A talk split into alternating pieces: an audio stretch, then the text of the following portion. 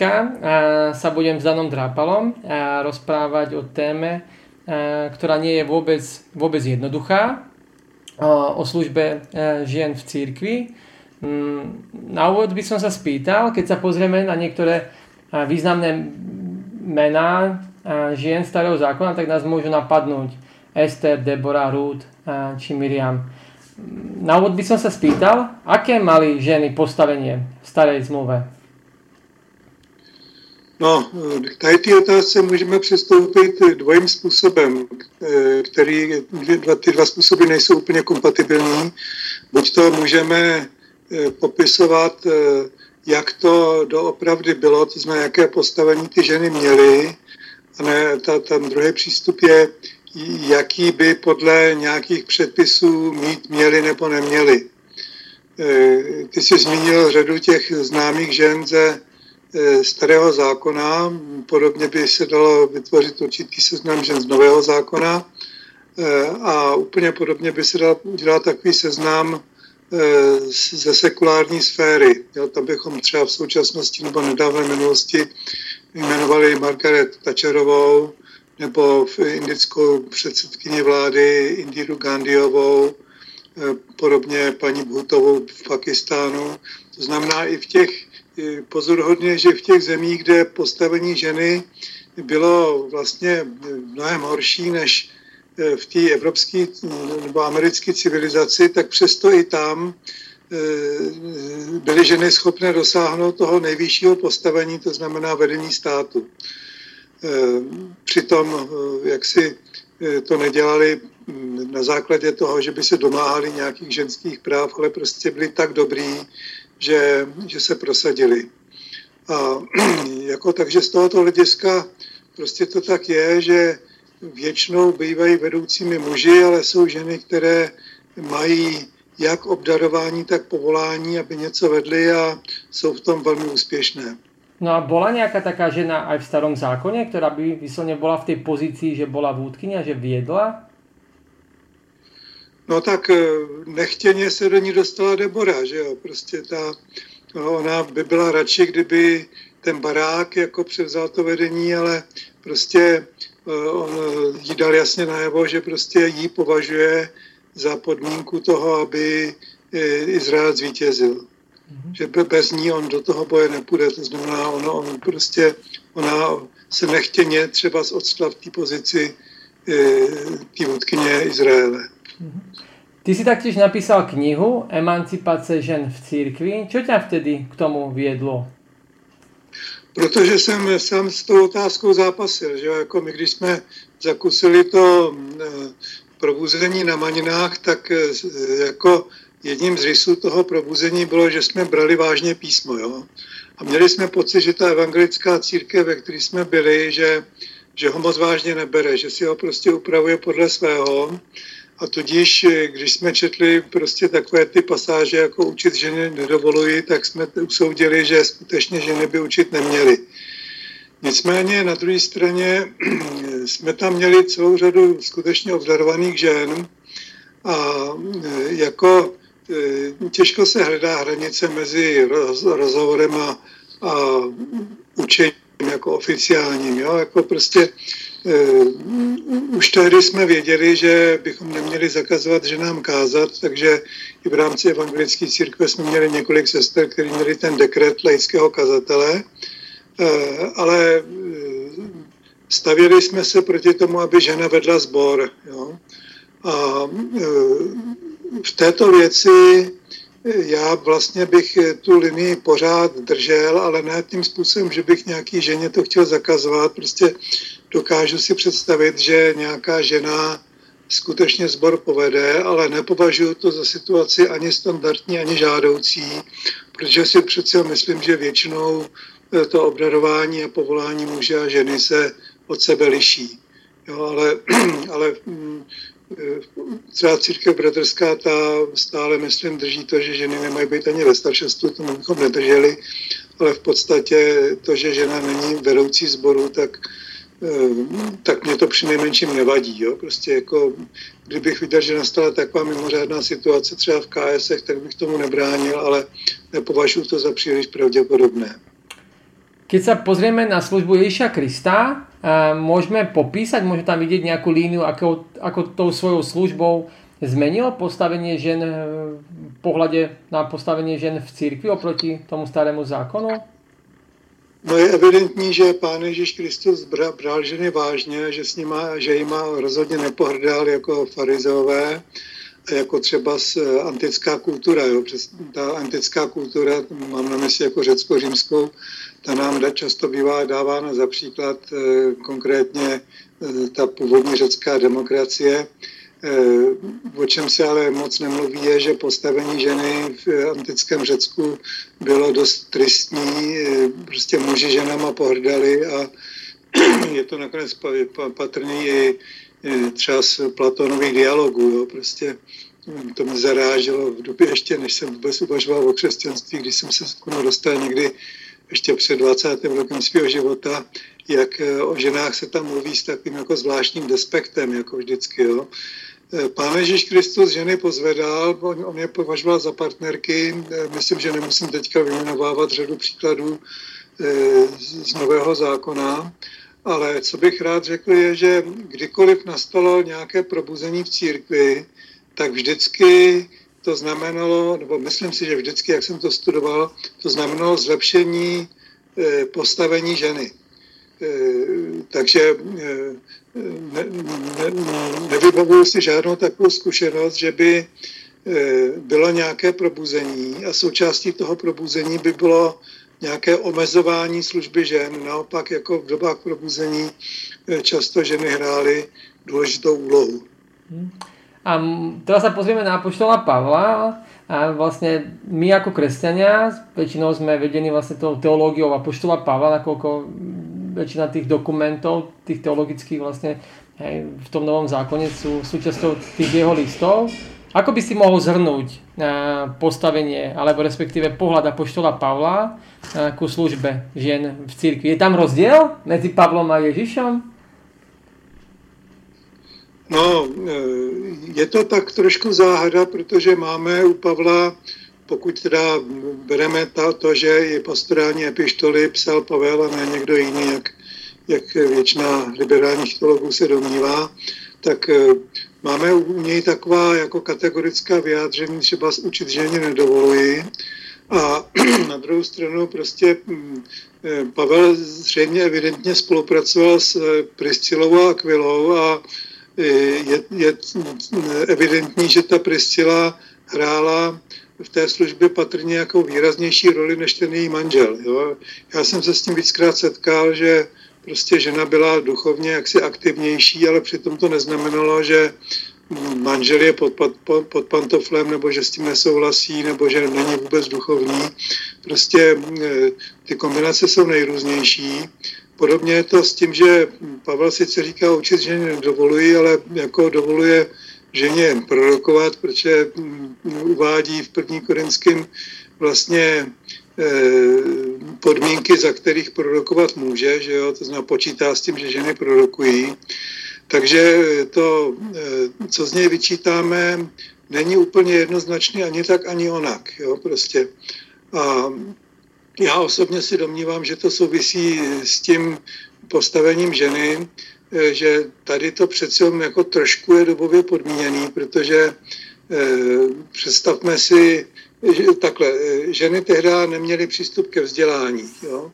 Teďka se odstly jako v křesťanském společenství, teď myslím s malým s malým s, v křesťanském sboru, kde v podstatě mluvil kde kdo, často tam byl možná z našeho hlediska jaksi uhlazených církví tak trochu zmatek. A teďka si dokážu představit, že ty ženy, které prostě ne, ne vlastní vinou neměly vzdělání, tak prostě do čeho se jako mluvili a, a říkali hlouposti. Jo. S tím se člověk může setkat jako u ženy u mužů. A jako tam bych, tam bych viděl směrováno to Pavlovo slovo učit ženě nedovoluji. E, nicméně, e, že jo, když to vezmeme zákonicky, tak na mě hodně zapůsobilo, když jsem četl kdysi u Watchmana Ní, do čínského křesťana, kterého si velice vážím, že prostě byl nějaký velký sbor a tam byla nějaká žena, která byla opravdu hodně obdarovaná. Jo? Prostě byla velice duchovní a byla hodně obdarovaná. A oni, jak si brali tu Bibli, jak si doslovně, to znamená, že nemůže učit zase jenom ženu, takže prostě ta, tady ta obdarovaná žena přednášela prostě ženám, byl to sbor, který měl několik tisíc členů, takže ona přednášela jaksi ve velkém auditoriu. A teďka řada mužů byla velice zvědavá na to, co říká, protože tušili, že je to velice dobrý vyučování, tak poslouchali za oponou, prostě tak, aby nebyli vidět, jo, prostě, eh, ale aby, aby přitom slyšeli a mně to přišlo komicky, říkal jsem si, tohleto pán Bůh přece určitě nechce, taky pokud ta žena je obdarovaná a pokud jako oslavuje i muže, tak eh, přece nebudeme pokryci a přiznáme si to a nebudeme poslouchat někde za plentou. Takže tak eh, prostě vycházím z toho, pokud ta žena má co říct, tak kdo jsem já, abych jí, abych jí to zakazoval a děkuji Bohu prostě za ženy, které eh, mají do něčeho nějaký vhled, něčemu opravdu rozumějí, ať zejména třeba jako v pastoračních věcech. Jo. Prostě zase to je taková zvláštní situace. Já si nemyslím, že je možné, aby žena pastorovala muže nějak jako standardně. Eh, pro muže je to Eh, prostě není to, není to úplně jednoduchý se ženě otevřít, ale na druhé straně někdy se tak děje a ženy mohou, eh, sám jsem to zažil, prostě mužům eh, poskytnout nějaký valet třeba do života, do života žen, který ten muž prostě nemá a ta, ta obdarovaná žena je schopná mu něco z toho vysvětlit. Jo. Prostě takže někdy ta žena může znamenat, jak, může být obrovským obdarováním pro muže, který, eh, který se s ním baví třeba o svých osobních problémech, ale nemyslím si, že prostě je to úplně jedno, že jestli vás pastoruje muž nebo žena, to prostě tak není. Takže musíme v tom vždycky vydat boží vedení. Mm-hmm. Pozerali sme sa na postavenie žien v starom zákone, na postavenie cez službu Ježiša Krista a poštola Pavla. A mňa by možno, že zajímalo vlastne, keď sa tak na tej historickej línii pozrieme, tak ako sa zmenilo sa nejakým spôsobom poslanie žien vďaka reformácii, ako Luther, Calvin a ďalší sa pozerali na službu žien v cirkvi. Neviem, či to vieš zhodnotiť. Jo, no možná o, o tom něco píšu v té knižce Emancipace žen v církvi, ale teďka si to Teďka si to nevybavuju konkrétně, že by reformace v tom znamenala nějaký posun. Spíš bych řekl, že nějaký zásadní posun určitě ne. Spíš se setkáváme s velkou rolí žen e, v těch probuzeních 19. a 20. století a e, také křesťanské ženy hrály významnou úlohu v tom emancipačním hnutí. Jako to, to se málo ví, jako teďka se má za to, že křesťané byli jenom zpátečníci, ale eh, když se podíváme na eh, to, ta hnutí za ženská práva z konce 19. a z počátku 20. století, tak tam hrály ženy velice důležitou úlohu. Konkrétně u nás bychom mohli jmenovat i manželku našeho prvního prezidenta, která byla teda unitářka, nebyla to klasická křesťanka, ale hm, jak si eh, eh, ona, ona vlastně byla jednou z těch, které prosazovaly prostě práva žen a také Československá ústava byla jedna z prvních v Evropě, která poskytovala ženám volební právo. Mm-hmm. Keď sa dnes pozrieme na službu žien v cirkvi, tak to nie je nevysľapaný chodníček. Už máme nejaké tie vlastne historické skúsenosti vďaka tomu, že niektoré denominácie toto umožnili. Hovorí, čo nám učí vlastne táto skúsenosť na základe, keď sa pozrieme na niektoré tie denominácie, ktoré túto službu povolili? No, když bych to vzal čistě statisticky, tak eh, prostě skoro bych řekl, že míra, eh, teďka to řeknu hodně drsně, že míra angažovanosti žen v nejvyšších patrech eh, církevního života je nepřímo uměrná tomu, jak se té denominaci daří. To znamená, tam, kde máš, má, máte vysoký podíl žen ve vedení sborů, tak tam ta denominace prostě upadá. Myslím si, že u nás je to jasně patrné a je to patrné si myslím i v celé té eh, západní civilizaci. Neplatí to ovšem řekl bych, ve třetím světě, tam si myslím, jako, že ovšem to tam, tam to také nejsou liberální církve, že v tom třetím světě tam to postavení žen v církvi je, řekl bych, mnohem plodnější a mnohem, nese jako mnohem lepší ovoce než v té západní civilizaci. Mm-hmm.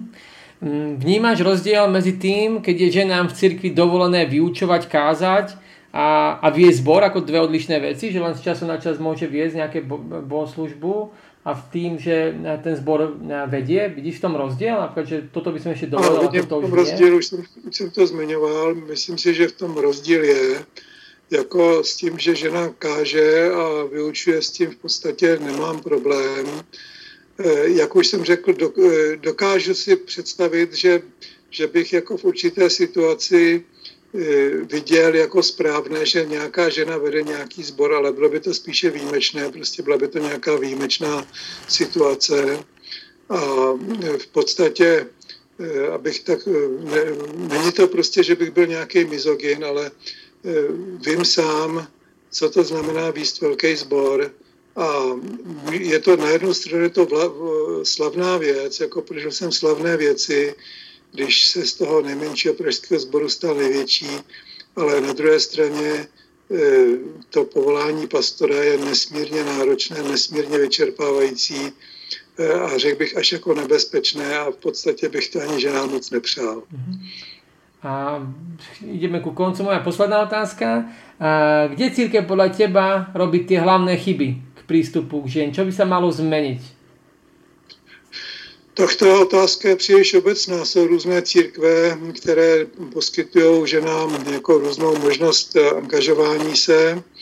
Eh, já si myslím, že eh, důležité je, abychom si všímali toho, co pán Bůh dělá, zcela konkrétně, a z toho, co pán Bůh, toho, jak pán Bůh někoho obdaroval, než abychom se řídili vyloženě jenom jako nějakým zákonem. Jo? Prostě když vidím, že nějaká žena je požehnaná a že její dobré slovo přináší dobré ovoce, tak, tak bych považovala za trestu hodné ji nějak jako omezovat. Jo? Prostě z toho titulu taky nevidím to kategoricky, že by žena za žádných okolností nemohla být sbor může to tak být, i když to jako nebude, nebude standardní. Mm-hmm. No. Že ten, ten zákonický přístup, ten, ten vidím jako, jako omezující a že vlastně vyřazuje ženy, které by mohly mm, jako církvi hodně prospět svým obdarováním. A zaujímavá má ešte jedna vec, posledná je, že niekedy sa stretávam, týka sa to ale aj teológie, možno aj prístupu k niektorým témam v zboroch, je rozdiel medzi tým, ako to kresťania vnímajú v Spojených štátoch, kde sa ako evangelikáli často pozeráme, alebo sa necháme inšpirovať. A naopak niekto to hovorí, ale to je v Amerike, tu v Európe je trošku iný kontext. Vnímaš, že táto téma je, sa dá aplikovať aj na tento rozdielný kontext alebo prístupu? Platí to v tomto případě mezi Amerikou a mezi Evropou? Eh, já nejsem s tou situací tak moc obeznámen a trošku mě to překvapuje a ani bych si netrou v tom vyslovit jako nějaký jako uh, jednoznačný soud, protože ten americký evangelikalismus má uh, celou řadu podob od takových jako liberálnější Eh, a po fundamentalistickou, od, eh, otevřenou a duchovní až po dost odpudivou formu. Jo, prostě. Takže eh, bych neřekl, že, že se dá to nějakým způsobem generalizovat, že by ta situace v Americe byla jiná než v Evropě. Jiná je pouze v tom, že v Americe ty evangelikálové, aspoň podle jména, jsou mnohem početnější než v Evropě, ale je, v tom, je tam ve hře jeden faktor, Eh, já jsem sám udělal s evangelikály v Americe jako některé velmi negativní zkušenosti, samozřejmě na druhé straně taky některé velmi pozitivní a musím říct, že ty pozitivní jako převládají. Ale jako eh, prostě, eh, když máte, když je nějaká denominace někde v menšině, konkrétně třeba s katolíci v Británii v 19. století, tak eh, jako kdyby eh, produkovali velice zajímavé osobnosti. Kdežto, když je nějaký hnutí ve většině, jako třeba katolicismus u nás, tak tak je to nějak jako jinak. Jo? Prostě, tak, prostě vždycky tam, kde je někdo v menšině, tak tam se musí víc snažit. A jako musí, musí jako být schopen obhájit jako tu svoji menšinovou tu svoji menšinovou pozici. A právě tím, že ty američtí evangelikálové jsou tak početní, tak eh, někdy prostě se setkává mezi nimi s takovými projevy, které jsou tak vzdáleny jako duchu Kristovu, že se nestačím divit. Hmm. Dobre, takže to, to bolo mm, na dnešnú tému. Ja som, som veľmi rád, že si našiel opäť čas na to, aby sme spoločne sa mohli pozrieť na toto nie je úplne ľahkú tému. Mojím hostom dnešného podcastu bol teológ, publicista Dan Drápal.